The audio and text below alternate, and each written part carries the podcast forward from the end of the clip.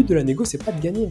Le but, c'est d'obtenir le maximum d'une situation et dans un jeu qui est entre guillemets un infinite game. Et en fait, nous, ce qu'on voit dans la négociation, c'est qu'on est tous égoïstes. C'est notre règle numéro une d'ailleurs. Euh, l'être humain est animé par une volonté de bénéfice pour lui. Mais si on veut le maximum d'une situation, on se doit d'être bienveillant. Pas par bienveillance, mais parce qu'on sait que c'est l'unique moyen d'obtenir le maximum. La première étape de la négociation, pour bien négocier, c'est de se préparer. Et on va se préparer sur quatre dimensions, qui sont problème, personne, processus et pensée. Je reste sur une petite phrase, mais qu'on répète à longueur de journée à nos enfants, qui ne demande rien, n'a rien. Et en négociation, c'est encore plus vrai. Si vous ne demandez pas, vous risquez pas d'obtenir. Hello et bienvenue à toi dans le podcast La Bonne Fortune, l'émission qui te donne les clés pour prendre en main tes finances personnelles. Je suis Ismaël Bernus, un entrepreneur heureux, et avec la bonne fortune, mes invités se livrent sans filtre pour te donner les connaissances et les outils qui te permettent dès aujourd'hui de passer à l'action pour que tu puisses investir selon tes envies, selon tes choix et tes objectifs. Alors vous êtes de plus en plus nombreux à partager cette émission je vous en remercie pleinement. Alors si toi aussi tu es nouveau par ici, je t'invite à t'abonner en un clic à ce podcast et à continuer de poser toutes les questions sur les différents réseaux. Mes invités et moi-même nous ferons un plaisir d'y répondre. Et sans plus attendre, je te laisse découvrir ce nouvel épisode. Let's go Aujourd'hui, sur le podcast de la bonne fortune, j'ai l'immense plaisir de recevoir Julien euh, Pellabert. Bonjour Julien.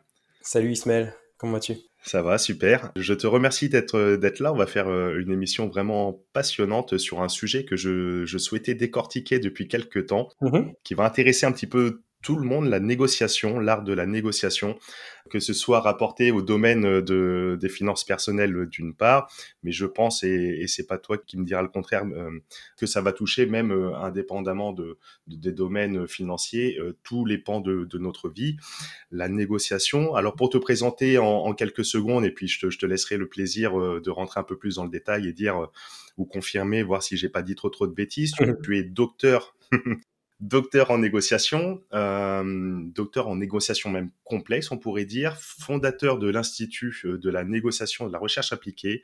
Euh, tu formes et tu assistes différentes entreprises, organisations. Tu as travaillé notamment avec, pour imager un petit peu avec le GIGN, etc. Moi, je t'ai découvert à l'occasion du TEDx que tu as que tu as fait sur sur la négociation également. tu as également, tu es auteur, écrivain, tu as sorti un livre, La négociation d'influence. On y reviendra, euh, notamment sur euh, l'influence. Pourquoi, pourquoi ce titre? Euh, Voilà. En gros, tu es en France aujourd'hui un des référentiels de la négociation en tout genre. Très gentil. oui, pour apporter quelques précisions, parce qu'il y a un ou deux, faits qui n'étaient pas totalement ça. Oui, effectivement, moi, je suis, j'ai un, doctorat sur, le thème de la négociation complexe et suite à, à, ce doctorat, enfin déjà j'avais travaillé dix ans en cabinet de conseil en société d'édition de logiciels, sur des fonctions commerciales et managériales. Et euh, j'ai fait mon doctorat vraiment pour découvrir avec euh, une partie théorique euh, les fondamentaux de ma discipline. Et puis j'ai fondé l'Institut NERA, donc l'Institut de négociation de recherche appliquée. Donc oui, on, accompagne, on forme, on assiste des, entreprises, des organisations gouvernementales vraiment sur la conduite de, ces négociations les plus sensibles et, les plus complexes. Et sur, le, parterre qu'on qu'on accompagne, ça va effectivement beaucoup d'entreprises du CAC 40, euh, sur des secteurs assez différents d'activité, euh, avec des institutions publiques. Alors, j'ai jamais euh, accompagné ou formé le, GIGN, donc voilà, c'est juste le, petit point. au contraire, je, les ai rencontrés, mais j'ai jamais échangé avec eux ni partagé mon travail. mais j'ai eu l'occasion effectivement de, partager mon travail avec d'autres cellules de négociation, notamment au niveau de la police, ou de former les hauts potentiels de la gendarmerie. Donc, voilà, haut potentiel de la gendarmerie, mais pas GI, qui est, une entité vraiment à part entière et qui travaillent très différemment. Ok, merci pour la petite, la petite nuance. Du coup, euh, qu'est-ce qu'on étudie euh, en, faisant un doctorat en, négociation? Donc, euh, tu as, tu, as travaillé, tu, tu l'expliquais, etc. Et après, tu as repris. Et aujourd'hui, tu, tu, enseignes même à la Sorbonne, à HEC, etc. Ouais. qu'est-ce qu'on étudie dans la négociation pour aller aussi loin? En fait, déjà, on, comprend ce qu'est la négociation, parce que dans, l'inconscient collectif, euh, négocier, c'est acheter ou vendre. Et puis dans acheter ou vendre, c'est se mettre d'accord sur un prix. euh, qui peut plus s'apparenter d'ailleurs à du marchandage qu'à autre chose. C'est quoi négocier? Négocier, c'est un mode de décision partagé, en fait, où l'autre a la capacité de te dire non. Ça veut dire qu'à partir du moment où tu es dans une interaction avec quelqu'un euh, qui peut te dire non, tu es dans un processus de négociation. À partir du moment où tu es euh, dans une requête de type Ismaël, est-ce que tu pourrais, Ismaël, j'aimerais que, Ismaël, qu'est-ce que tu penses d'eux Tu es dans un processus de négociation. Mm-hmm. C'est-à-dire que on négocie tous et tous les jours. C'est c'est un acte quotidien de, de négocier. Et donc ce qu'on ce qu'on étudie, ce qu'on apprend, c'est vraiment ce, ce, processus de, de, décision conjointe et comment tu peux et c'est notre proposition de valeur comment tu peux obtenir de manière éthique ce que tu souhaites avec quelqu'un qui peut te dire non? Donc en ça c'est passionnant parce qu'on se rend compte euh, que quand tu négocies avec ton patron, euh, avec un client, avec un collègue sur des délais, sur des projets, euh, quand tu négocies avec ta conjointe, quand tu négocies avec un forcené sur, sur, sur une prise de décision, en fait, ça passe par les mêmes leviers au niveau du cerveau. C'est exactement la seule chose qui va être différente, c'est l'enjeu. Mais le mode de décision, le processus de décision est exactement le même. Et c'est ça qu'on a, qu'on a travaillé euh, sur un, protocole euh, scientifique qui s'appelle CELIA, qui est un protocole en, cinq étapes, mhm. qui permet de maximiser ses chances euh, d'obtenir le meilleur accord possible pour soi. D'accord, d'accord, très bien. Bah, écoute, on reviendra un petit peu plus en détail sur, sur cette méthode CELIA, mais là, tu es en train de me dire en quelque sorte que je négocie euh, avec mes filles pour aller leur demander de se coucher euh, le soir à telle heure et qu'elles reviennent pas euh, trois fois ah j'ai envie de faire pipi ah non machin ah j'ai oublié mon doudou etc etc ou alors de négocier entre guillemets avec peut-être un forcené un terroriste quelqu'un qui est retranché chez lui. Le, processus le mécanisme on va retrouver quand même des similitudes de, de fonctionnement d'approche etc ouais alors j'ai pas parlé de tes filles. Tu vois j'ai parlé de ta conjointe les enfants c'est encore un petit peu différent parce que tu vois dans dans, la négociation, ce que je disais, c'est un mode de décision partagé où l'autre a la capacité de dire non. Euh, on se rend compte, c'est-à-dire que tu dois avoir cette capacité à dire écoute Ismaël, je suis désolé, mais euh, on n'aura pas d'accord. Et c'est pas très grave, je respecte ta position, je te respecte en tant qu'individu, mais euh, sans toi de me faire ce retour négatif, on n'aura pas d'accord. Avec nos enfants, c'est plus compliqué parce que tu peux pas, tu vois, avec ta conjointe, tu peux dire écoute, là on a des visions de la vie qui sont différentes, euh, on va se séparer, par exemple. Ça, ça ne fait plus sens. C'est quelque chose que tu peux pas faire avec tes enfants. Et tu les aimes toujours autant. Donc si tu veux, euh, eux ont un rapport de force dans cette, dans cette interaction qui est quand même euh, assez asymétrique. Quoi. Il y a un déséquilibre de facto, bien sûr, oui. Ah bah oui, je veux dire, c'est très compliqué. Enfin, si l'autre ne veut pas, alors oui, tu vas avoir des, des méthodes euh, d'éducation un peu à l'ancienne avec la fessée et tout ça. Mais bon, quand l'autre te dit non, euh, malgré la fessée de ton enfant, mais tu vas faire quoi? Tu peux pas faire grand chose, quoi. c'est la réalité.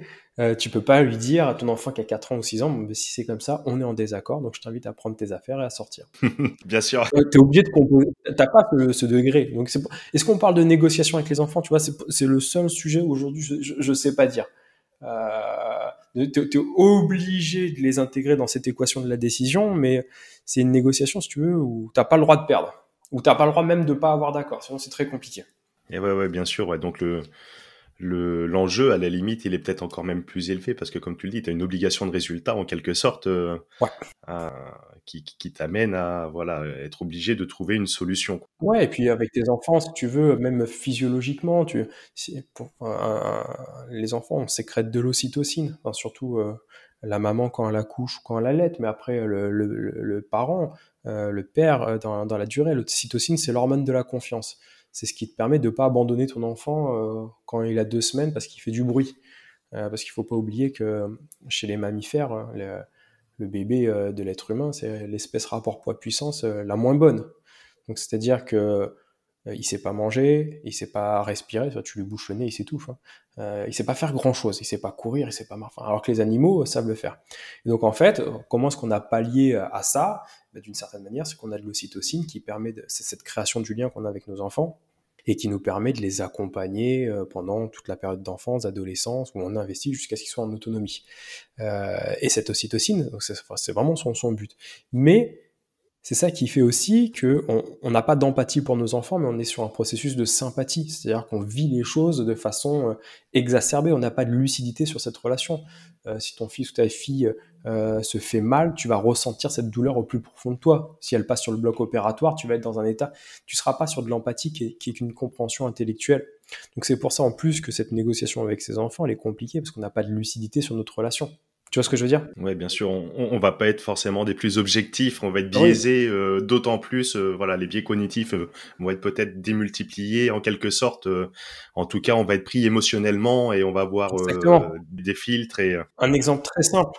Je sais que dans ton ancienne vie, tu as été sapeur-pompier. Je suis sûr que sur une intervention, tu aurais pu faire un acte de secours sur un enfant de, de 6 ans de façon impeccable.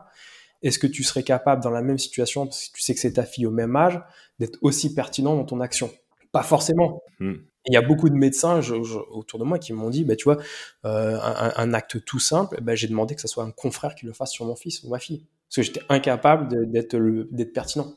Parce qu'en fait, tu n'as pas cette lucidité. Mmh, mmh. On le voyait, notamment même, même des médecins, etc., même des personnels féminins qui étaient plus affectés pour euh, souvent des, interventions sur les enfants. Après, sans rentrer dans tous les détails, mais voilà. parce que tu peux avoir du transfert.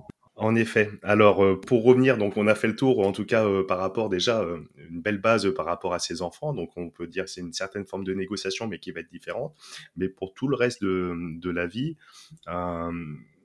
que je négocie, donc là pour le coup avec mon conjoint, conjointe euh, sur, euh, sur le repas euh, que, que, je souhaite manger du soir, plutôt du poisson, plutôt de la viande, plutôt que des légumes, ou alors que, que, je veuille négocier avec mon grand patron un nouveau salaire ou un nouveau poste. là, pour le coup, on peut se retrouver dans ce schéma que tu as défini, là, ce, ce modèle Celia, en quelque sorte. Tout à fait. Et, et, et, avant de le développer, tu parles donc de, de négociation d'influence la négociation, euh, en tout cas d'un point de vue vraiment purement personnel, je la vois euh, comme un outil peut-être qui permet d'arriver sur des euh, accords gagnant-gagnant. J'aime beaucoup cette idée de trouver un accord gagnant-gagnant dans les finances, dans, les investissements, lors d'une transaction immobilière sur un acte de vente ou d'achat, j'aime bien quand l'autre partie en face de moi euh, est, également content. Moi, j'ai envie d'être heureux, j'ai envie de faire une belle affaire, mais j'ai envie que la personne en face soit heureuse d'avoir fait l'affaire avec moi et que tout le monde y trouve son compte. Euh, dans négociation d'influence, est-ce que c'est pas influencer l'autre pour le, dominer en quelque sorte? C'est vraiment intéressant. Déjà, je reprends sur ce que tu as dit. dans notre travail, on va essayer de s'inscrire dans tout sauf dans le gagnant-gagnant. Tu vois, c'est paradoxal. Hein. C'est-à-dire que on va fuir le gagnant-gagnant, même. Euh, pourquoi? Bah, Pour une raison simple. Quand tu gagnes, déjà, inconsciemment, on gagne dans un jeu. Mm-hmm. Et dans un jeu, il y a un gagnant, il y a un perdant. Ça n'existe pas des jeux où tout le monde est gagnant. Donc c'est séduisant intellectuellement, mais bon. La première chose, c'est qu'on est dans un jeu. Dans un jeu, il y a une date de début, il y a une date de fin, comme dans tous les jeux. Et puis il y a des règles qui sont partagées. Mhm. Moi, dans mon quotidien, j'ai pas de règles. C'est-à-dire que les gens vont essayer d'obtenir le maximum d'une situation. Mhm. Et s'ils peuvent être un peu border, ils le font. Donc déjà, c'est compliqué. Si je pense gagnant, c'est que j'ai besoin que l'autre perde. Or, moi, mon but, c'est pas que l'autre perde, c'est juste d'obtenir le maximum d'une situation. Et puis, si lui, il peut y obtenir aussi, euh, à la bonne heure. Et puis, le dernier problème qu'on a sur cette notion de gagnant-gagnant, c'est qu'il y a une date de fin. Et on se dit, bah voilà, là, euh, on a, on a un coup à faire, on a une vente à faire et je veux gagner à l'instant T. Et donc, si je veux gagner, je vais peut-être m'autoriser à avoir une asymétrie d'information, à avoir des comportements pour gagner à l'instant T. Or, le but de la négo, c'est pas de gagner. Le but, c'est d'obtenir le maximum d'une situation et dans un jeu qui est entre guillemets un infinite game. Moi, ça m'est arrivé sur certaines négos de les perdre, euh, notamment sur euh, aujourd'hui ce qui est devenu mon premier client, euh, il y a, 3-4 ans. Ils nous ont sollicité sur un appel d'offres mhm. sur lequel on a répondu. Euh, on a fait un pilote. On a co-construit avec eux. Ça a duré 9 mois et au final, on a perdu. Ils ont choisi quelqu'un d'autre parce qu'ils ont rendu l'appel d'offres caduque, ils ont refait un appel d'offres de cadage. enfin, un truc, un processus assez long. Tout ça pour dire qu'au 9-10 mois après, on, on a perdu. 10 mois après, on a perdu. Euh, mais au moment de se séparer, on leur dit, écoutez, euh, ce que vous nous demandez aujourd'hui, on va pas y répondre parce que ça correspond pas à notre vision. Donc nous, on a investi énormément de temps, d'énergie, on n'a rien obtenu, et eux, ils ont utilisé euh, une partie de notre savoir, de nos connaissances pour affiner leurs besoins. Ils ont gagné, on a perdu. Sauf qu'en se séparant, on leur dit, écoutez, maintenant, si demain votre, votre vision des choses, elle doit évoluer, si vous voulez un regard extérieur sur ce sujet qu'est la négociation, faites appel à nous, ça sera avec très très grand plaisir. On, garde un, bon souvenir de, nos échanges. Un an après, ils ont fait appel à nous sur un parcours très spécifique. on est sur une boîte du CAC 40 qui, dans ses process, est obligée de mettre en compétition pour des questions réglementaires. on a gagné ce, euh, ce, besoin un an après sans être mis en concurrence. Ce qui, est, ce qui arrive quasiment jamais. Mhm. Un an après, ils nous ont sollicité sur une autre branche euh, chez eux où on a gagné sans être mis en concurrence. Et cette année, ils nous ont sollicité encore sur un parcours un peu plus large sans être mis en concurrence. Donc si tu veux, tu as le droit de perdre des batailles si tu gagnes une guerre derrière. Tu es dans un infinite game. Le but, c'est pas de gagner ou de perdre. Le but, c'est d'être aligné avec tes valeurs. Euh, et voilà. et c'est pour ça que le gagnant-gagnant, il est séduisant intellectuellement mais je suis pas responsable aussi que tu, gagnes ou perdes. Mmh. Moi, mon but dans la négociation avec toi, Ismaël, c'est que euh, c'est que tu obtiennes une partie de ce que tu veux ou ce que tu veux, mais j'en suis pas responsable. Et combien de fois tu pourras avoir de personnes qui vont te dire Attends, Ismaël, s'il vous plaît, faites un effort, faut qu'on soit gagnant-gagnant. Bon, l'appel, l'appel d'une certaine manière à l'éthique, comme ça, c'est ça veut dire que la personne en face de toi, elle est déjà extrêmement gagnante et qu'elle veut gagner encore plus sur ton dos. Toi, je suis pas responsable de ça. Moi, je suis responsable de moi. Si je reprends l'exemple un peu plus euh, concret de, tout à l'heure avec euh, la conjointe sur euh, tiens le, repas du soir, j'ai envie de manger du poisson et moi j'ai envie de manger que des légumes sans viande, sans poisson, vegan on va dire. Hein ben, si on fait un repas, on trouve un, je dis une bêtise, mais un accord, ben, ce midi c'est poisson et ce soir c'est légumes. Est-ce que c'est pas un accord gagnant-gagnant où tout le monde y trouve son compte en quelque sorte? Ben, tu sais pas pourquoi est-ce qu'elle voulait pas manger de viande? Si, si, c'est idéologique, si c'est dogmatique, elle n'a pas du tout gagné. Enfin, tu fais une sorte de compromis, c'est un accord mou, ça. C'est euh, pourquoi tu veux mm. pas manger de viande? Bah, je fais une allergie à ça. Bah, bah très bien. Et ben, on va faire autre chose. Est-ce que manger de la viande ou du poisson, c'est gagner Non. Enfin, pourquoi ça serait gagner C'est obtenir ce que tu veux. Il n'y a, pas de gagner ou il n'y a pas de perdre. Le but, en fait, dans la négociation, c'est derrière ce qui va nous être demandé par nos interlocuteurs, c'est-à-dire l'attente qui est exprimée, c'est de comprendre son besoin, c'est de comprendre son champ des possibles, c'est de comprendre ce qui le motive à demander ça. Et le sujet de la négociation, c'est d'aider l'autre à obtenir le pourquoi il souhaite les choses sans lui donner ce qu'il veut, forcément. Si ma conjointe me dit, écoute, moi, euh, je veux pas manger de viande, euh, pourquoi? Parce que je fais une allergie à ça, bah, mangeons du poisson. Ou euh, parce que j'ai décidé, je sais pas, de faire un régime et je veux pas manger trop calorique ce midi, et eh bah très bien, et eh bah faisons quelque chose de bio. Ou est-ce qu'on peut faire peut-être une, viande maigre dans ce cas-là? On mange de la viande et c'est pas grave. Oui, la réponse va être en fonction non pas de la demande qui est formulée, mais un peu le pourquoi et d'aller un petit peu plus loin. Exactement. C'est ça qui est important parce que si l'autre m'exprime cette demande, c'est qu'elle attend quelque chose. Et en fait, nous, ce qu'on voit dans la négociation, c'est qu'on est tous égoïstes. C'est notre règle numéro une d'ailleurs. Euh, l'être humain est animé par une volonté de bénéfice pour lui. Mm-hmm. C'est-à-dire que quand tu fais quelque chose, tu attends forcément quelque chose en retour. Forcément. Et ça, c'est génial parce que si je négocie avec quelqu'un, ça veut dire que je sais qu'il attend quelque chose. Il n'y a pas d'incertitude là-dessus, il n'y a pas de complexité. Autrement dit, ce que je suis en train de dire, c'est qu'il n'y a pas de don gratuit. Mm-hmm, mm-hmm. On fait pas les choses gratuitement. Les gens disent non, mais ça c'est pas vrai. Attends, euh, euh, moi quand je donne de l'argent à une association, j'attends rien en, retour. Bah si, t'attends que ton, niveau de satisfaction, on appelle d'utilité en économie, augmente. T'as l'impression d'avoir fait un truc qui va contribuer à une vie, euh, à une vie plus sympa. Oui, non, mais moi j'ai été pompier, je fais ça pour les autres, c'est pas pour le salaire. Ouais, ok. Est-ce que tu te verrais travailler dans un bureau? Bah non, parce que moi je prends du plaisir dans mon quotidien. Bah voilà, c'est ça que t'attends c'est cette adrénaline, c'est aussi cette reconnaissance ou cette considération sociale, ou c'est cette notion d'accomplissement, de dire je contribue à un monde meilleur. En fait, on fait forcément des choses qui font écho dans notre référentiel. Mais comme la maman euh, qui, euh, qui donne beaucoup pour ses enfants en disant mais moi j'attends rien en retour. Bah, essaye avec ce type de maman euh, de pas les remercier, de pas donc qu'il n'y ait pas la considération derrière de mais tu dis pas merci. Bah, si t'attends rien, pourquoi je te dirais merci? Tu vois, il est là le truc. Exactement. Donc on fait tous on a tous des actions en parallèle, euh, en miroir un petit peu euh, par rapport à qui on est, par rapport à, ce que l'on souhaite euh, derrière. Quand on est dans une, dans une négociation ou dans une interaction à l'autre, on attend forcément quelque chose de l'autre. Et, ça, c'est génial parce qu'il n'y a pas d'incertitude. Et ça veut dire quoi? Ça veut dire dans mon processus de négociation, si je suis en capacité d'apporter à l'autre une partie de ce qu'il veut ou tout ce qu'il veut, eh ben, ça va me donner du pouvoir dans ma négociation. D'accord. Alors, comment on mène une, négociation pour rentrer sur ce modèle euh, Célia et peut-être euh, le, rapporter bon après comme comme tu veux si tu peux tu peux l'imaginer encore une fois avec les exemples du quotidien euh, qui parlent mmh. qui parlent bien qui parlent bien à tout le monde à moi-même en premier bien sûr ou alors avec des exemples de tu, tu parlais d'achat de vente euh, on parle de négociation pour la vente d'une maison. J'ai plusieurs visites, j'ai des offres d'achat. On négocie le prix, la vente, ça se limite pas à ça. On l'a bien, on l'a bien compris. mais comment faire pour pour bien négocier et que ce soit que ce soit intéressant euh, en l'occurrence en premier lieu pour soi-même. Alors, mais avec éthique, tu l'as, tu, tu l'as, tu évoqué quand même avec éthique. avec éthique, mais on va, comment bien négocier? Je, veux rebondir là-dessus, Ismaël, si tu m'autorises avant d'aller plus loin sur le process. On a vu que c'est quoi bien négocier, c'est d'obtenir le maximum d'une situation. Ça, c'est le premier axe. C'est-à-dire que quand tu rentres dans un process, tu essayes d'obtenir plus après qu'avant, sinon tu ne mhm. négocies pas. Et là, il n'y a pas d'incertitude parce qu'on sait que l'autre cherche à obtenir quelque chose. Ok? Ouais. La deuxième dimension qui est extrêmement importante et que les gens oublient régulièrement, c'est qu'il faut que la qualité de la relation soit bonne.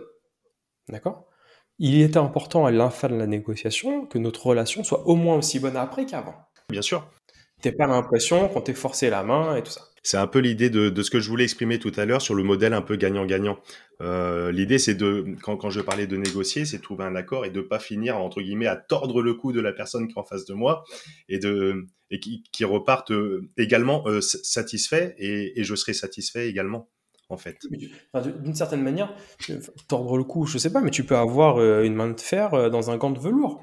C'est-à-dire que tu, tu, peux avoir des actions très dures très violentes, mais qui sont englobées sous de la douceur. Parce que tu peux, mhm. as le droit de faire preuve d'assertivité, de faire valoir tes droits, de ne pas être faible, d'être très exigeant à partir du moment où tu mets les formes sur cette qualité de la relation. Parce qu'on on cherche tous à être respecté euh, euh, d'une certaine manière.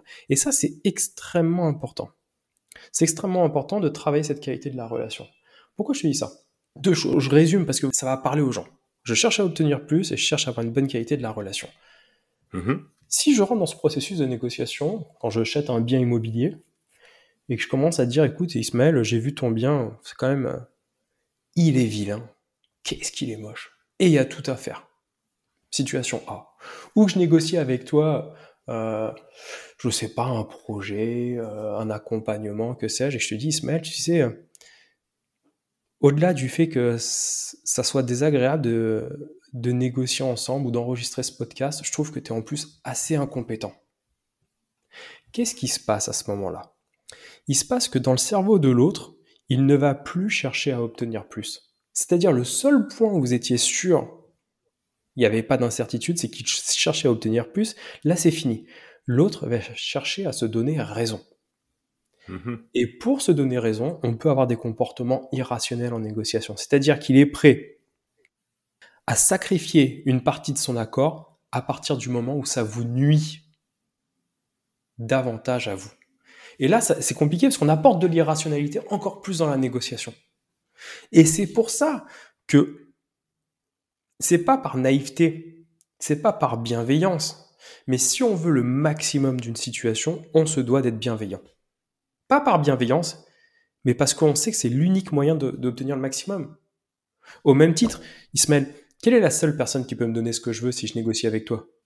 C'est toi. Tout à fait. Maintenant, est-ce que tu vas me donner plus facilement si je te traite avec respect, même si je suis, si je suis ferme, si euh, j'ai de la bienveillance, si je t'écoute, ou si je te, je te, menace, je te fais la stratégie du coup de cop, bad cop, je te dis écoutez, cette maison, il y a tout à revoir, en plus la décoration est dégueulasse, et en plus il faut tout refaire dans le jardin? Est-ce que tu risques de me donner davantage dans la situation 1 ou dans la situation 2 Oui, bien sûr, avec la bienveillance. Donc, euh, un, créer le lien, créer le lien, créer cette, euh, cette relation de confiance, cette atmosphère euh, respectueuse, bien sûr. Exactement. Je dis pas que si je te maltraite, que si je suis hautain et condescendant, je n'obtiendrai pas d'accord dans la négociation. Mais je n'obtiendrai pas le meilleur accord possible. Et si tu veux, moi, les gens que j'accompagne, je les accompagne pas pour avoir des accords, ils peuvent le faire très bien je les accompagne pour avoir la meilleure solution à la situation, pour avoir la meilleure opportunité dans la situation. Et pour ça, c'est pas par naïveté, c'est pas par bienveillance, mais je me dois absolument un, de comprendre que l'être humain est animé par cette volonté de bénéfice. Donc, s'il rentre dans le processus, mhm. il attend quelque chose, et si je suis en capacité de lui donner, ça va m'ouvrir un grand champ des possibles. Et deuxième chose, la seule personne qui doit être à l'aise, c'est l'autre. Et donc, je dois traiter avec respect et bienveillance l'autre, pas parce que c'est éthique ou que c'est dans l'air du temps, mais parce que c'est l'unique moyen d'obtenir le maximum de la situation pour moi. C'est-à-dire par égoïsme, je dois être bienveillant. Tu vois l'idée? Très très clair. En un, de ne pas se raconter d'histoire, euh, on cherche tous euh, à avoir quelque chose par bénéfice. Donc s'il y a une négociation, c'est que l'autre en face a besoin de quelque chose. Et en deux, pour obtenir le meilleur, euh, en tout cas pour soi-même, il faut mettre la personne dans les meilleures conditions, en quelque sorte. C'est ça. Et donc on va s'interdire toute manœuvre distributive, good cop, bad cop, pression, ultimatum, et ça, parce que ça permettrait d'obtenir ce que je veux, mais pas le meilleur pas le maximum. Mmh mmh mmh et dans combien de ventes, euh, tu parlais de biens immobiliers, tu vas avoir, donc pour des particuliers, tu vas avoir des gens qui vont dire euh, j'ai trois dossiers, euh, trois propositions, trois, trois propositions au prix, trois dossiers différents. Et puis j'ai peut-être une quatrième qui est moins chère. Mais oh là là, c'était un couple, ils étaient super agréables. Et puis en plus, ils sont tous mignons ensemble et j'ai envie de leur vendre parce que j'ai l'impression d'être à leur place quand, quand j'avais acheté. C'est irrationnel parce que je vais prendre euh, peut-être un, dossier euh, un peu plus border ou euh, moins carré et tout ça, mais parce que c'est émotionnel, parce que j'ai envie de faire plaisir, parce que je me suis reconnu avec des gens qui m'ont qui m'ont respecté, qui ont fait preuve de bienveillance et sur lesquels j'ai pu m'identifier. Alors peut-être que la personne qui me fait la proposition au prix, en fait, il y aura des questions que parce que j'ai trouvé hautaine et puis je me dis ce, bien jamais de la vie pour eux. Tu vois le sujet? Ouais, tout à fait, tout à fait, tout à fait. Il y a une part après, c'est c'est euh, d'où l'intérêt également justement un petit peu de, tout ton parcours, tes recherches, etc., tout ce que tu as pu voir et apprendre, j'imagine. Euh, c'est que toutes ces interactions, la négociation, etc., ça, part par, ça passe par une phase de, réflexion qui, d'un certain moment, euh, va être liée aux émotions qu'on peut avoir sur toute cette partie irrationnelle, en quelque sorte, et c'est pas forcément que le cerveau euh, rationnel, celui euh, qui réfléchit, ou la partie euh, consciente, ça va être la partie vraiment inconsciente qui va, qui, qui va faire en sorte, in fine, de, de, de, trouver et peut-être de, de, passer à l'action sur cette dernière étape de la négociation entre les uns et les autres. C'est ça, il y a une partie émotionnelle, il y a une partie archaïque, parce qu'il faut passer la barrière du reptilien quand même, il faut pas... Il faut pas que tu sois ennuyant, donc il faut pour passer le reptilien va, va, être le premier prisme qui va t'accepter ou te rejeter. Si tu es perçu comme euh, un danger, qui est vraiment l'émotion euh, primaire, euh, ça va se fermer. Et donc un danger, c'est quoi? C'est quelque chose qu'il ne comprend pas, c'est quelque chose qu'il qui va percevoir comme une menace, il va se fermer. Or, pour passer cette barrière du reptilien, il faut qu'on soit quelque chose qui soit nouveau, sans que ça soit trop, trop nouveau, trop une zone de danger. Il faut qu'il y ait cette notion d'appétence. Ah, une opportunité. Ah, il y a quelque chose. Là, le reptilien, il fait bon, c'est pas un danger. L'autre euh, ne, se positionne pas comme un adversaire, donc je laisse une chance au produit. Et là, j'écoute. Et là, tu as effectivement une partie qui est plutôt émotionnelle, limbique, une partie qui est plutôt analytique. Les deux vont essayer de, naviguer ensemble. Les gens ont toujours l'impression euh, euh, que c'est la partie rationnelle euh, qui, prend la décision, mais, euh, dans les faits, euh, c'est peu le cas. On sait que c'est euh, euh, plutôt la partie euh, émotionnelle. Qu'on va essayer après de légitimer, on va essayer de, de, de, de, diminuer, en fait, si tu veux, ce qu'on appelle notre dissonance à travers le fait de rationaliser le propos. Mais c'est la partie émotionnelle qui, qui prend le dessus. Mais il faut voir ça comme, si tu veux, les, les, les conducteurs les cornacs, tu vois, les conducteurs d'éléphants. Mm-hmm. L'éléphant fait plusieurs tonnes, et puis tu as un petit cornac là qui fait 50 kilos tout trempé, euh, qui, joue avec les oreilles de l'éléphant, et tu as l'impression que c'est lui qui donne la direction de l'éléphant. Bah, c'est un peu la même chose, ton cerveau. C'est que le cornac qui fait 50 kilos tout trempé, bah, c'est ta partie rationnelle. Mm. En fait, celui qui prend vraiment les décisions, c'est l'éléphant, quoi. Il y va derrière, tu vois. Et s'il n'a pas envie, il le fera pas. Super belle image. comment, pour, pour continuer là-dessus, comment euh, quelques, quelques outils, euh, tu, tu, dis que quelles que soient entre guillemets les, les, formes de négociation, avec qui, etc., il y a, il y a des schémas en tout cas, euh, notamment via cette méthode, qui permettent de d'avoir, de trouver peut-être des bons accords, en tout cas de bien mener des, des bonnes négociations. Il y a des schémas qui de, pensée, etc., qui se répètent. Quelles sont peut-être des, techniques, je ne sais pas si c'est le bon terme, le bon propos, mais un peu universelles. donc, tu as évoqué cette, cette prise de conscience sur on fait les choses par bénéfice, la volonté de, de, créer cette première atmosphère. Euh, et derrière, comment, comment mener une négociation partie de ce postulat pour aller un petit peu plus loin? Déjà, avant de la mener, il va falloir s'y préparer. Mmh On se rend compte que, que d'une certaine manière, la, préparation, elle permet le succès. On, en revient à ce cerveau euh, tout à l'heure, qui était, euh, on disait qu'il y a la partie qui est plutôt intuitive. On a une partie qui est analytique, une partie qui est intuitive. Or, on sait, la recherche a montré que notre intuition n'a aucune raison logique d'être exacte même si de temps en temps tu auras bon. C'est-à-dire que si tu reposes ta négociation que euh, sur une intuition, t'as pas fait ton travail en amont de regarder les prix, de regarder l'interlocuteur qui est en face de toi, tu prends le risque de passer à côté de ta négo. Je te donne un exemple très simple. Si je te dis une raquette et une balle de tennis coûtent 1,10€. Mm-hmm. Une raquette et une balle de tennis coûtent 1,10€. La raquette coûte 1 euro de plus que la balle. Combien coûte la balle? Ça, tu l'avais évoqué, il me semble, dans le TEDx. Et, euh, ça va me demander une réflexion parce que sur le moment, je m'étais fait la réflexion fausse. la raquette et la balle de tennis coûtent 1,10€. La raquette coûte 1 euro de plus que la balle. En fait, la balle coûte 5 centimes. Et la raquette coûte 1 euro de plus que 5 centimes, c'est-à-dire 1,05€. 1,05€ et 0,5, 1,10€. Exactement. X plus Y égale 1,1. Mais en fait, c'est un piège pour notre cerveau. Parce que si je voulais que tu es bon, ça te demanderait trois choses. Du temps pour ton cerveau, de l'énergie, c'est-à-dire que de l'énergie intellectuelle, hein, si je te prends avec 3 heures du mat, sortie de boîte, euh, manque de sommeil, euh, bah, c'est plus compliqué. Donc du temps, de l'énergie et de la motivation. Parce que si je te demande 17 fois 24 tout de suite, Ismaël, il y a de grandes chances que tu me dises, ouais, enfin bon, je sais pas.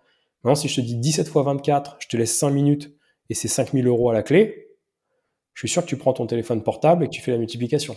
Ouais, bien sûr, même sans téléphone, je vais trouver le. voilà tu vas poser sur, euh, sur la, feuille, euh, voilà. Donc en fait, il y a beaucoup de négociations où quand tu prends pas le temps, l'énergie, la motivation, bah, tu as une autre partie de ton cerveau qui se met en route, qui est une partie intuitive. Et, lui, en fait, il a pas envie de réfléchir, mais pendant des millénaires, ça nous a sauvé la vie. Je vois un serpent, je recule. Euh, je vois de l'eau, je sais pas nager, je m'en éloigne. Il y a du feu, je me, je m'éloigne. Je fais mes lacets le matin, ça me demande pas de charge cognitive. Je sais le faire. C'est intuitif. Bah, c'est exactement ça. Les deux cohabitent très bien ensemble, mais si je prends des décisions qui sont totalement intuitives, c'est compliqué. On revient sur cette notion de bien immobilier. Si j'ai visité un bien immobilier, mais que j'ai pas fait euh, un travail en amont de savoir quels sont les prix du marché, est-ce que c'est une zone inondable, pas inondable, euh, tu vois, c'est stupide. Hein. Euh, moi, j'ai failli acheter un bien un jour qui était en zone inondable. Bah, forcément, c'est plus compliqué. Bien sûr. Est-ce que c'est la même valeur du bien? Je sais pas dire. Euh, euh, est-ce que euh, y a eu beaucoup de propriétaires ces derniers temps? Est-ce que c'est un bien qui au contraire a un gros potentiel de travaux? Alors je me dis ok, bah, il y a beaucoup de travaux. Ben, si c'est pas mon métier, je fais pas ça au doigt mouillé. Je me dis pas ouais, bon, y a pour 20 000 euros de travaux. Non, je dépasse mon intuition et je fais appel à un expert qui me dira non, mais ça en fait c'est pas si grave, il y en aura peut-être que pour 15 000. Et puis tu auras peut-être quelqu'un qui me dit oh non, mais surtout n'achetez pas ça, vous plaisantez. Vous avez vu là tous les travaux, euh, alors c'est pas apparent, mais ça, ça, ça et ça, il faut le changer. Quand vous allez changer ça, il y a la toiture. Et là, euh, c'est 50 000 euros. Ah bah, si tu avais été juste sur une notion intuitive, ça t'aurait coûté cher. Donc la première étape de la négociation pour bien négocier, c'est de se préparer. Et on va se préparer sur quatre dimensions qui sont problème, personne, processus et pensée. Pensée, je commence par ça, c'est mon état d'esprit. Mm-hmm il faut que j'ai le bon mindset pour négocier. Si j'ai pas envie de négocier ou pas envie d'avoir un accord, il y a de grandes chances que j'y ai pas. Pas d'accord. Si je rentre dans mon processus de négociation avec un mindset qui est surconfiance en moi, eh ben, il y a de grandes chances que cette surconfiance, elle me ferme des portes ou que je passe à côté de la négo. Mais le trop plein de doutes n'est pas bon. Parce que j'avance pas. Mais j'ai besoin de douter pour comprendre, si tu veux, mon référentiel, pour questionner. Donc en fait, je dois trouver ce juste milieu entre la confiance, le doute. Une question d'équilibre. Exactement. Mm. Mais Regarde, pareil, si je rentre dans un processus de négociation et que je doute, je te vends quelque chose, toi, tu vas le sentir, cette notion de doute inconsciemment. Qu'est-ce que tu fais quand tu es face à quelqu'un qui doute? Bah, tu, vas lui, émettre davantage d'objections. Ah, mais je suis pas très sûr de ça. Ah, j'hésite. Ah, je sais pas. C'est tes neurones miroirs qui fonctionnent. Et donc, je me retrouvais parce que je suis dans un processus de doute avec plus d'objections. Ça va être plus compliqué pour moi de closer. Maintenant, si je rentre dans le processus de négociation avec un surplus de confiance. Non mais Ismaël, il faut signer aujourd'hui, hein. c'est à prendre ou c'est à laisser, c'est une super opportunité. Mais eh, vas-y, trop confiance en moi, mais qu'est-ce que ça génère? Neurone miroir en face de toi, résistance, trop plein d'objections. Ah non mais c'est peut-être pas le bon moment, mais il faut que j'en parle avec ma femme. Ah mais je sais pas, il faudrait que je regarde un autre bien. Et donc je dois trouver cette neutralité émotionnelle sur mon mindset, sur mon état d'esprit. Après, j'ai trois dimensions qui sont un peu plus classiques, qui sont le problème, c'est-à-dire de quoi on parle, c'est quoi l'enjeu de la négociation, combien est-ce que je veux, quel est euh, le maximum que je suis prêt à concéder, euh, qu'est-ce que l'autre mhm. souhaite, quel est son prix de réserve, quel est mon prix de réserve, quels sont les autres critères qu'on peut mettre dans l'équation de la décision, euh, qu'est-ce que je fais si j'ai pas d'accord, tu vois, je vais travailler sur mes alternatives, plus j'ai des alternatives fortes, plus je vais avoir pouvoir, je vais visiter plusieurs biens, ou le vendeur d'un bien immobilier va avoir plusieurs personnes en face de lui. Euh, donc j'ai mon mindset, pensée, problème. Après j'ai les personnes qui en face de moi. Est-ce qu'il y a un historique sur notre relation? Est-ce qu'on se connaît? Est-ce qu'il y a des différences culturelles auxquelles je dois me préparer? Est-ce que tu vois J'étais avec euh, on a interviewé il y a pas très longtemps euh, quelqu'un qui est, qui est, incroyable, qui a eu un parcours, qui a négocié avec les talibans, qui a négocié en Somalie, qui a travaillé pour la Croix-Rouge. Et là, la différence culturelle, elle est importante. Parce que quand tu négocies avec des talibans, par exemple, c'est pas qu'une question de. Donc, il a négocié en 96 au tout début. C'est pas qu'une question de langue, de savoir si tu es capable de parler. C'est qu'il faut que tu aies un interprète. De culture. Euh, Et oui, il faut que tu aies un interprète qui te fasse toucher du bout du doigt la culture, c'est-à-dire l'autre. Euh, donc, c'est pas qu'une question de, de, de langue. Donc, tu as le problème, la personne, et puis après, tu as le processus. Donc, comment est-ce qu'on va se mettre d'accord? Est-ce que c'est plusieurs rendez-vous? Est-ce que c'est en visio? Est-ce que c'est au téléphone? Est-ce que je fais une proposition? Euh, Est-ce que si je suis sur une dimension commerciale, j'y vais avec une tablette, avec une présentation? Est-ce que je me suis préparé en amont euh, euh, à avoir un chargeur, à anticiper le fait qu'il pouvait y avoir des grèves, etc. Voilà. Mmh. Est-ce que c'est autour d'une table? Est-ce que c'est un truc diplomatique? Est-ce qu'il y a des protocoles? Ou tout simplement, est-ce que je négocie pas? Écoute, Ismaël, on va faire le on va faire un bras de fer pour savoir euh, ce qu'on fait ces, vacances, ou à pile ou face, ou on va prendre, on va, on va parler de justice étatique. On va faire, euh, bah, je vais porter plainte, donc euh, voilà, je ne veux pas négocier, on ira, je porte plainte, on ira en justice, ou je fais appel à de l'arbitrage, de la médiation, ou hmm. celui qui boit sa bière la plus rapidement, voilà, je sais pas. le processus pour trouver un accord. C'est les quatre dimensions. D'accord la pensée, le problème, ouais. les personnes et, euh, et, donc après le, définir le process. Ok. Ça. Mais c'est important de garder en, tête qu'il y a vraiment cette quatrième dimension qui est la pensée. Parce que tu vois, au-delà de la technique, ça c'est vraiment important. La technique, elle n'est pas importante d'une certaine manière. Elle, elle, est bien quand elle est présente. Mais il vaut mieux avoir le bon état d'esprit de bien comprendre ce qu'est la négociation et d'être techniquement moins adroit, mm-hmm. vous aurez toujours plus de résultats que d'être techniquement très adroit, mais avec le mauvais état d'esprit. Parce que là, vous allez passer pour un manipulateur, pour une personne pas fiable. Et tout à l'heure, on parlait d'émotion. Et ben typiquement, vous aurez en face de vous quelqu'un qui vous dira, écoute, tout est carré, mais je le sens pas, ce mec. Il y a un truc qui est, qui est louche. Je sens qu'il veut nous filouter. Et c'est aussi la limite de la technique, d'ailleurs. C'est que la négociation, chaque négociation est unique. Il y a une unicité de temps, de lieu, d'action et de personne, comme au théâtre. Euh, et donc se dire, bah, la technique que je vais te partager, Ismaël, elle fonctionnera aujourd'hui, demain et après-demain. Et puis elle fonctionnera pour toi et ta femme. Ça n'a pas de sens. Je suis même pas sûr qu'elle fonctionne pour toi demain, si elle fonctionne aujourd'hui, parce que ça va dépendre de l'autre, de l'interaction, de la situation, du moment, euh, du moment opportun, etc. Et, et, donc, en fait, dans la négociation, j'ai besoin de cette intelligence et de cette agilité pour perpétuellement m'adapter à l'autre avec l'état d'esprit. Intelligence, j'entends dans le sens agilité, hein, c'est pas. Bien sûr. voilà. Super intéressant. Donc euh, chaque euh, chaque négociation est, unique et il n'y a pas de, en quelque sorte, euh, il n'y a pas de recette miracle. Ça, bon après c'est ça se saurait hein, depuis depuis des millénaires. Il y, a, des points de passage, voilà, mais il n'y a pas de il y a pas de recette miracle. Et tu, vois, je te donne un truc simple. Alors je sais pas chez, chez vous, chez, chez, les pompiers, si vous l'utilisez, mais en tout cas, l'armée, les forces spéciales, le GI, le RAID sont formés à ça. Euh, sur les tops, c'est ce qu'on appelle les techniques d'optimisation de potentiel. C'est de la préparation mentale avant une intervention. Euh, et nous, c'est quelque chose qu'on utilise dans le monde de l'entreprise. Mais comme les sportifs de haut niveau, tu vois, de Formule 1 qui visionnent, et ben c'est exactement ça. C'est-à-dire qu'on va travailler toute une gestion du stress en amont, la programmation mentale de la réussite, hyper stress, hypostress, cohérence cardiaque et tout ça, pour au moment où tu vas rentrer dans l'action, tu sois la meilleure version de toi-même, tu sois présent au rendez-vous. Ok, ouais. Et ça, c'est une préparation mentale. Pour booster ce, premier process de, la pensée, donc se fait avec ce travail mental. Bah oui, mais imagine que toi, tu te sois entraîné toute ta vie pour une intervention de pompier, et puis tu arrives sur une intervention, tu frises.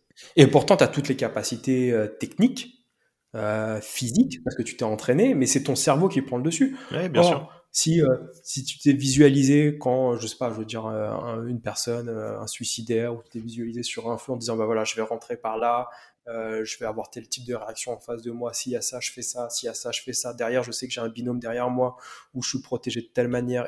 donc tu, tu, travailles mentalement ton sujet. Et ce qui fait que tu vas apporter des réponses à des questions qui n'ont pas eu encore lieu. Mais si elles arrivent, tu seras moins dans, dans le côté intuitif. Oui, tout à fait. Et donc cette préparation mentale, elle est extrêmement importante parce que tu peux avoir le meilleur des négociateurs ou la meilleure des personnes, tu peux avoir un effet de sidération quand tu as des enjeux qui sont très importants et, donc elle, nous permet de, euh, de passer outre. De passer outre, d'être préparé, de, de, garder ce qu'on appelle peut-être en quelque sorte son sang-froid aussi. Ouais, exactement, exactement. Dans des situations un petit peu, un petit peu complexes. Sur cette méthode Célia, euh, si, on, si tu peux prendre encore quelques, quelques minutes peut-être, ah. euh, Julien, pour, pour développer un petit peu, j'imagine que c'est ce que tu enseigne en quelque sorte cette méthode euh, Célia. Euh, on l'a évoqué en, d'autres termes euh, euh, là au long de cet épisode. Tu parlais de la confiance, d'instaurer le lien, etc. Ça reprend un petit peu, un petit peu ces bases-là. Est-ce que tu peux juste, une fois qu'on a fait ce, tout ce beau préambule là sur la négociation, développer un petit peu ça bah, En fait, CELIA, c'est un acronyme sur un référentiel en cinq étapes. Le premier, c'est le C, mmh. c'est la phase de connexion. C'est vraiment toute cette partie de préparation en amont avec les premiers instants où tu montes au feu, pour, pour, faire la métaphore. Après, il y a une phase, c'est le E de Célia, c'est une phase d'écoute. Euh, c'est une phase d'écoute tactique qui va nous permettre cette création du lien et d'aller chercher davantage d'informations. Donc là, on a plein d'outils qui nous permettent, si tu veux, euh, de passer de ta structure de, surface dans la conversation à la structure profonde. La grande idée, si tu veux, c'est que dans la négociation, il faut passer d'une volonté de convaincre à une volonté de comprendre. Si je veux créer ce lien, si je veux... Euh, d'ailleurs, c'est le plus petit dénominateur commun, hein, c'est je dois écouter et comprendre dans un premier temps. Ça sert à rien d'argumenter, ça sert à rien de convaincre. Euh, convaincre, c'est vaincre, et con, c'est ce préfixe intensif qui veut dire de manière plus importante. Donc en fait, vous expliquez à l'autre qu'il a tort et que vous, vous avez raison. Et l'autre, il vous écoute pour, euh, non pas pour comprendre votre propos, mais pour répondre. Avec bon, ok, finis ta phrase, deux secondes Ismaël, je vais te dire pourquoi moi j'ai raison et pourquoi toi t'as tort. Donc là, oui, vous pouvez avoir un accord, une fois de plus, mais vous n'aurez pas le meilleur accord possible. Ouais, on le voit beaucoup peut-être chez les politiques, euh, ce que tu exprimes. Je me permets, je me permets de, de, faire cet aparté, mais dans les débats politiques, des fois stériles, euh, on le voit beaucoup, euh, cette image d'essayer de, convaincre. Ouais, alors c'est différent parce que tu vois, c'est de l'art oratoire, c'est de la rhétorique. Ils ont aucune volonté de convaincre l'autre, euh, ils ont une volonté de convaincre l'audimat, c'est-à-dire les gens qui les écoutent. et donc, en fait, bon, là, c'est du one-man show avec énormément de sophisme, c'est-à-dire des, des, raisonnements qui sont fallacieux. pour, enfin, c'est un côté très tribun pour le coup. C'est quand même assez, assez différent. Euh, mais là, le truc, c'est que j'ai besoin de prendre en considération ta parole. Donc, j'ai besoin, derrière cette attente que tu vas m'exprimer, comprendre ton besoin. Tu vois? Ok. Donc, c'est la deuxième phase, c'est la phase d'écoute active. Après, la troisième, c'est travailler la confiance, libérer la confiance, qui a lieu en même temps que l'écoute. Pourquoi la confiance? Parce que la confiance, euh, c'est pas quelque chose qui est obligatoire. On n'a pas besoin de faire, on n'a pas besoin de faire confiance euh, pour négocier. On n'a pas besoin d'avoir confiance pour avoir un accord. Ça, c'est la réalité. Les gens vous diront dans les livres de management, oui, non, mais la confiance est indispensable. Non, c'est faux. C'est pas obligatoire. Euh, prenez euh, un exemple tout simple. Hein. Euh, prenez la Chine et les États-Unis. Ce sont les deux pays qui commercent le plus au monde en valeur et en volume. Hmm. Est-ce que les Chinois ont confiance dans les Américains et inversement? Non. Et puis quand on n'a pas confiance, on, est, on escalade avec le contrat. Le contrat permet de, de restaurer une confiance qu'on pourrait ne pas avoir. C'est pas un problème. Non. La confiance, par contre, elle est importante si on veut chercher de la performance. Si on veut faire plus avec moins. Et je pense que c'est quelque chose qui est, omniprésent chez les sapeurs-pompiers quand vous vous entraînez. Alors moi, sur mon petit référentiel que je côtoie davantage, qui sont les forces spéciales ou certaines unités d'intervention, c'est cette confiance qui leur permet à peu nombreux d'aller chercher une performance incroyable. Donc la confiance, quand elle est présente, elle permet de sortir d'une certaine manière euh, d'impasse ou d'accord moins 10 ans pour aller chercher des optimums. Mmh et si on regarde la théorie des jeux, la confiance nous permet de sortir de l'équilibre de nage pour aller sur cet optimum de Pareto, si on en croit Robert Axelrod. Et d'ailleurs, dans la stratégie des jeux, du DM du prisonnier, la meilleure stratégie, donc sur toute soixantaine qui a été faite par Robert Axelrod, on est dans les années 60, c'est euh, la stratégie du win-win. Mais c'est pas gagnant-gagnant, comme ça a été repris par Yuri et Fischer. C'est donnant-donnant. Et c'est ça le but de la négociation. C'est pas gagnant-gagnant, c'est donnant-donnant. Pour revenir sur cette, sur cette expression. Donc, je vais avoir en parallèle de ma phase E et L de Célia, donc écoute et confiance en même temps. Et seulement ma quatrième étape, j'arrive sur des dynamiques d'influence ou d'argumentation si besoin. L'argumentation, en fait, c'est je vais apporter des, des arguments sur des critères objectifs, c'est-à-dire euh, votre maison elle vaut tant parce que le prix du mètre carré dans cette rue est tant, ou votre mmh voiture vaut mmh tant, ou euh, ce projet il vaut tant parce qu'il y a tant de jours hommes avec tant de managers, tant de partenaires, tant d'associés, ou euh, la fusion-acquisition de cette entreprise, on a calculé c'est trois fois les bidas sur ce type de, de, de, structure assez récente, ou notre levée de fonds en série A, série B, c'est ça, bon voilà. C'est des critères objectifs. On va chercher à s'appuyer sur des critères qui sont partagés de tous et qui sont souvent sujet à discussion. Soit on fait ça, soit on va rentrer sur des dynamiques d'influence, c'est-à-dire que le but c'est de créer une, faille, une brèche, nous dit Kahneman, c'est-à-dire une dissonance cognitive. C'est-à-dire que tu as un interlocuteur qui se dit moi je vois les choses de telle manière et puis dans dans notre attitude, dans notre questionnement, on va créer euh, cette dissonance. On va lui proposer un autre champ des possibles. Et si ce champ des possibles, il fait sens dans son référentiel, eh ben, je vais avoir du pouvoir. Donc, euh, comme ça, une structure, euh, voilà, avec une méthodologie chronologique, en quelque sorte. Euh, une méthode de conduite de mégo.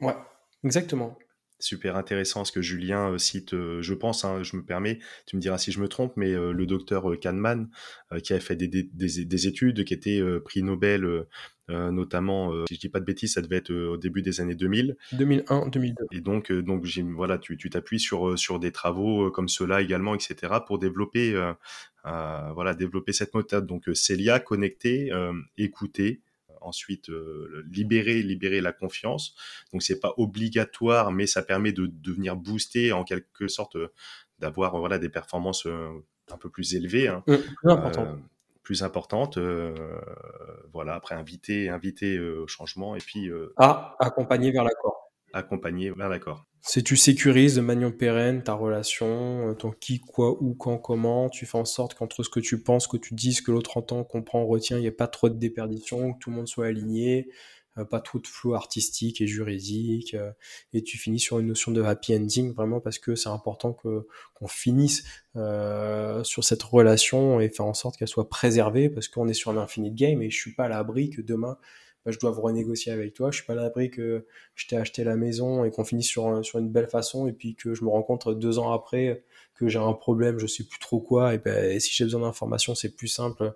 Si je peux te demander quel est le dernier artisan qui a fait ça, ou euh, comment est-ce que vous faisiez sur la fosse sceptique, ou euh, d'ailleurs j'ai un bout de terrain, le voisin me dit que c'est à vous, mais que c'est à moi, et puis on a regardé, c'est pas précisé chez le notaire. Euh, c'était quoi l'historique?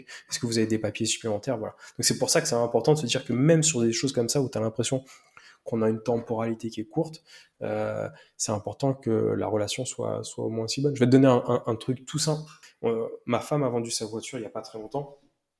Enfin, elle a vendu, elle m'a demandé de la vendre pour elle. Et, euh, et tu vois, c'est typiquement la vente où tu pourrais dire c'est une relation one shot. Une fois que j'ai vendu et signé le papier, bon bah terminé, bonsoir. Bah, terminé, je veux plus vous revoir. Et puis j'ai ri dans vos dos.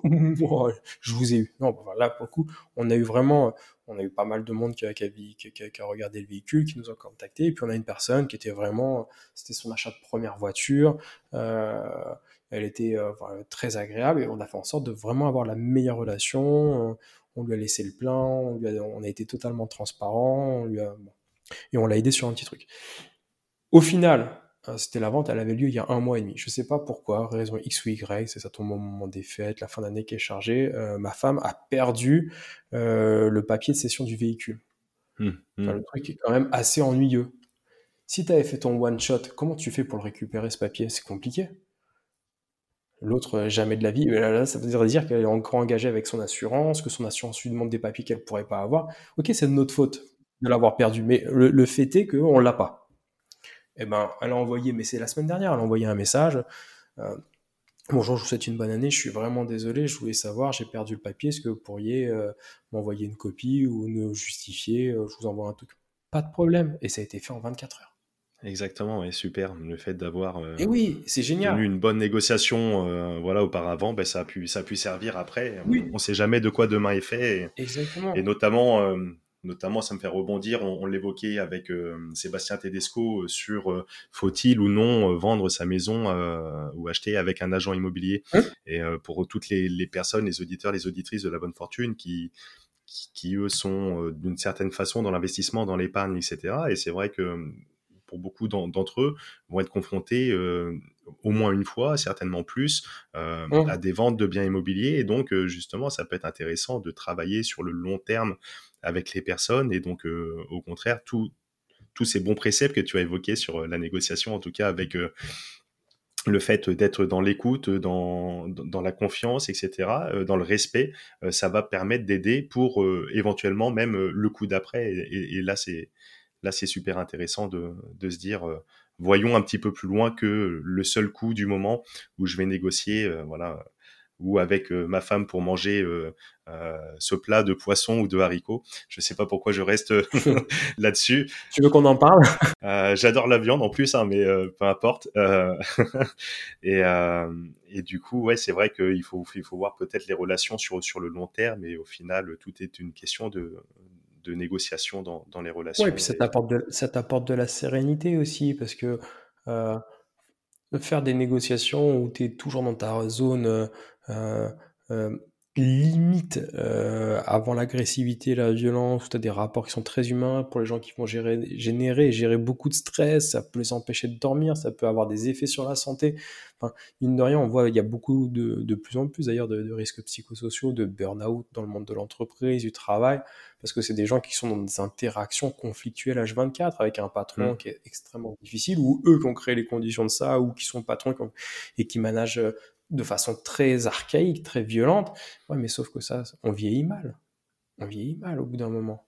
Aussi de façon encore très égoïste. C'est-à-dire que finir sur, sur des émotions positives, d'endorphine, de dopamine, de sérotonine, c'est toujours plus agréable que de finir une interaction où tu n'as qu'une envie, c'est d'avoir démonté l'autre, parce que tu as de la rancœur, ça vient te, te ronger de l'intérieur, parce que, euh, et puis parce que tu vieilliras moins bien, c'est sûr.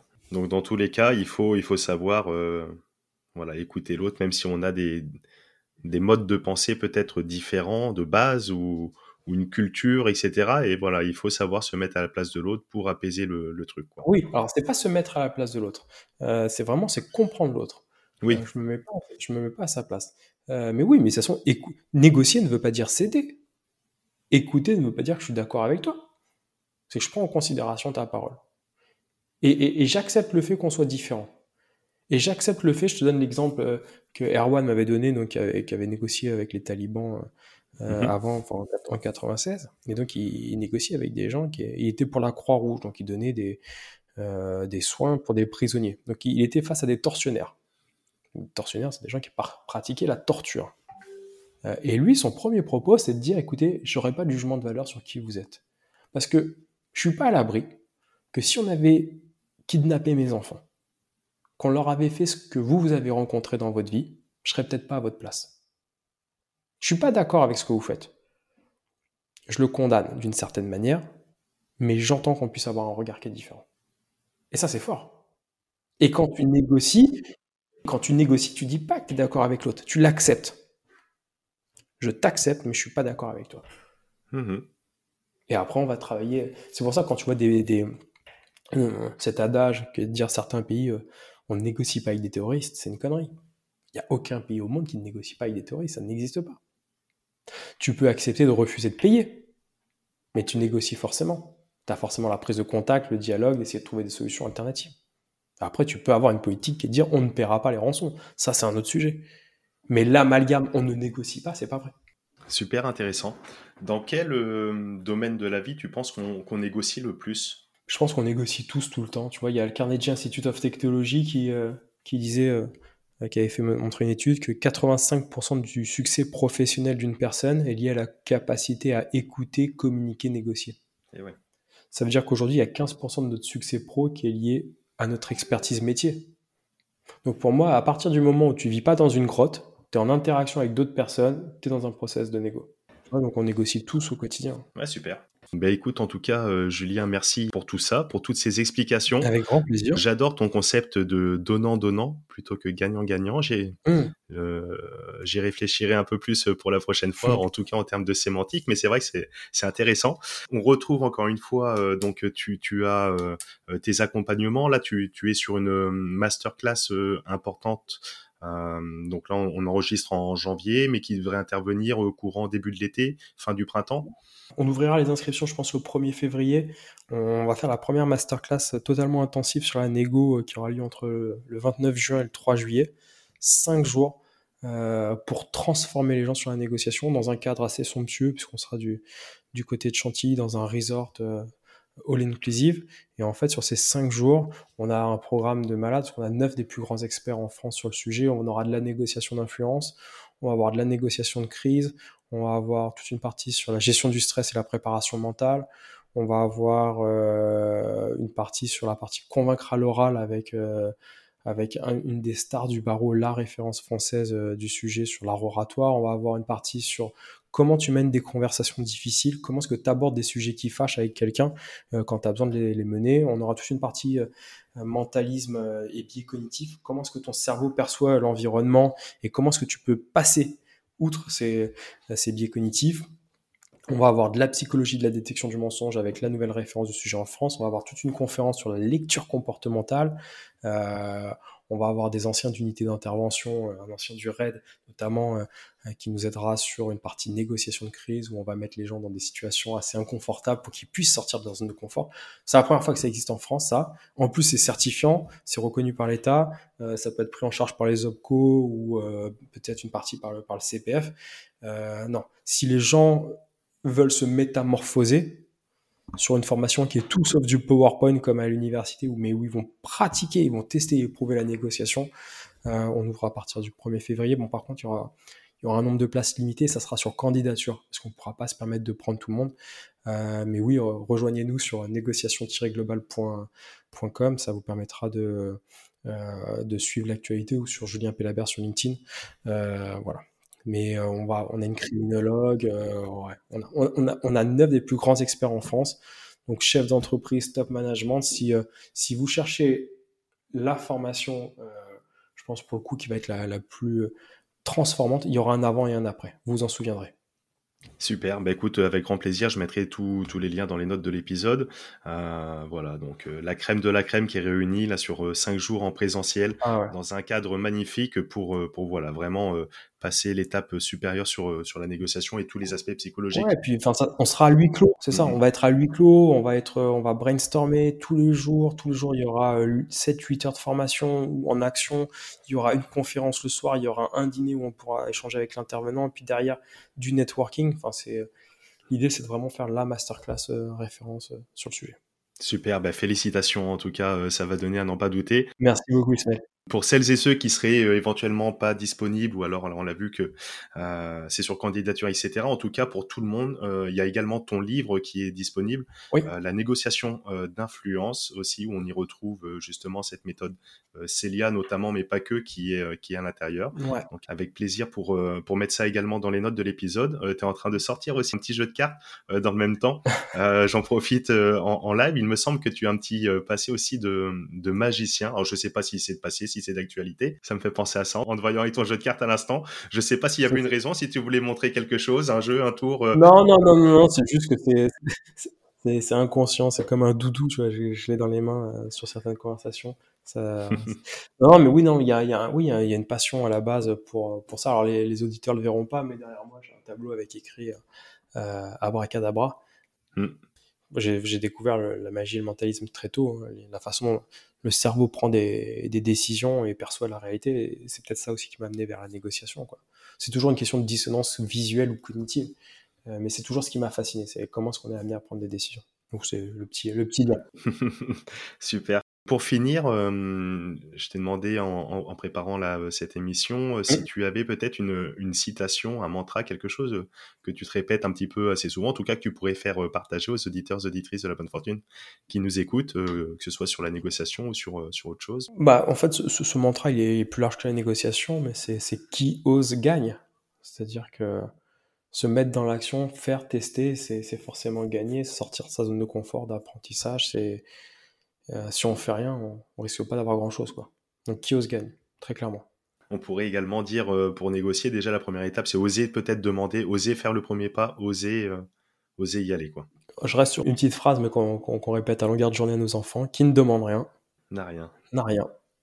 Et en négociation, c'est encore plus vrai. Si vous demandez pas, vous risquez pas d'obtenir. Donc en négociation, il faut oser demander. Et oser demander, le, le, terme est complètement juste. Ismaël, merci pour ça parce qu'il y a beaucoup de personnes qui n'osent pas demander.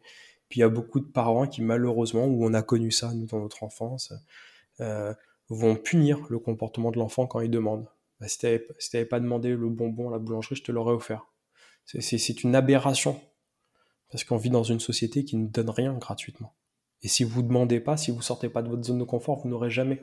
Et dire ça à des enfants, c'est écrire, c'est programmer les enfants à ce qu'ils ne demandent pas et donc d'une certaine manière qu'ils passent à côté de quelque chose, je pense. Donc non, non, osez demander. Super, soyons audacieux, euh, voilà, exactement. Bah, écoute, euh, merci, euh, merci Julien, ça sera le, le, superbe mot de la fin pour pour cette pour cette émission.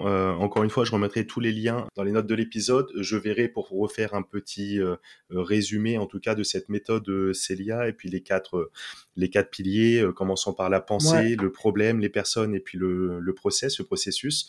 Top. Et si les gens veulent aller aussi plus loin, on a on a créé un parcours de e-learning sur 60 7 jours avec 12 euh, des plus grands experts de la négo, euh, qui est gratuit avec le compte personnel de formation. Euh, il est gratuit pour les salariés, les indépendants, les chercheurs français, grâce à la réforme professionnelle de la formation jusqu'à avril, ce qui est sûr. donc il reste encore trois mois à peu près.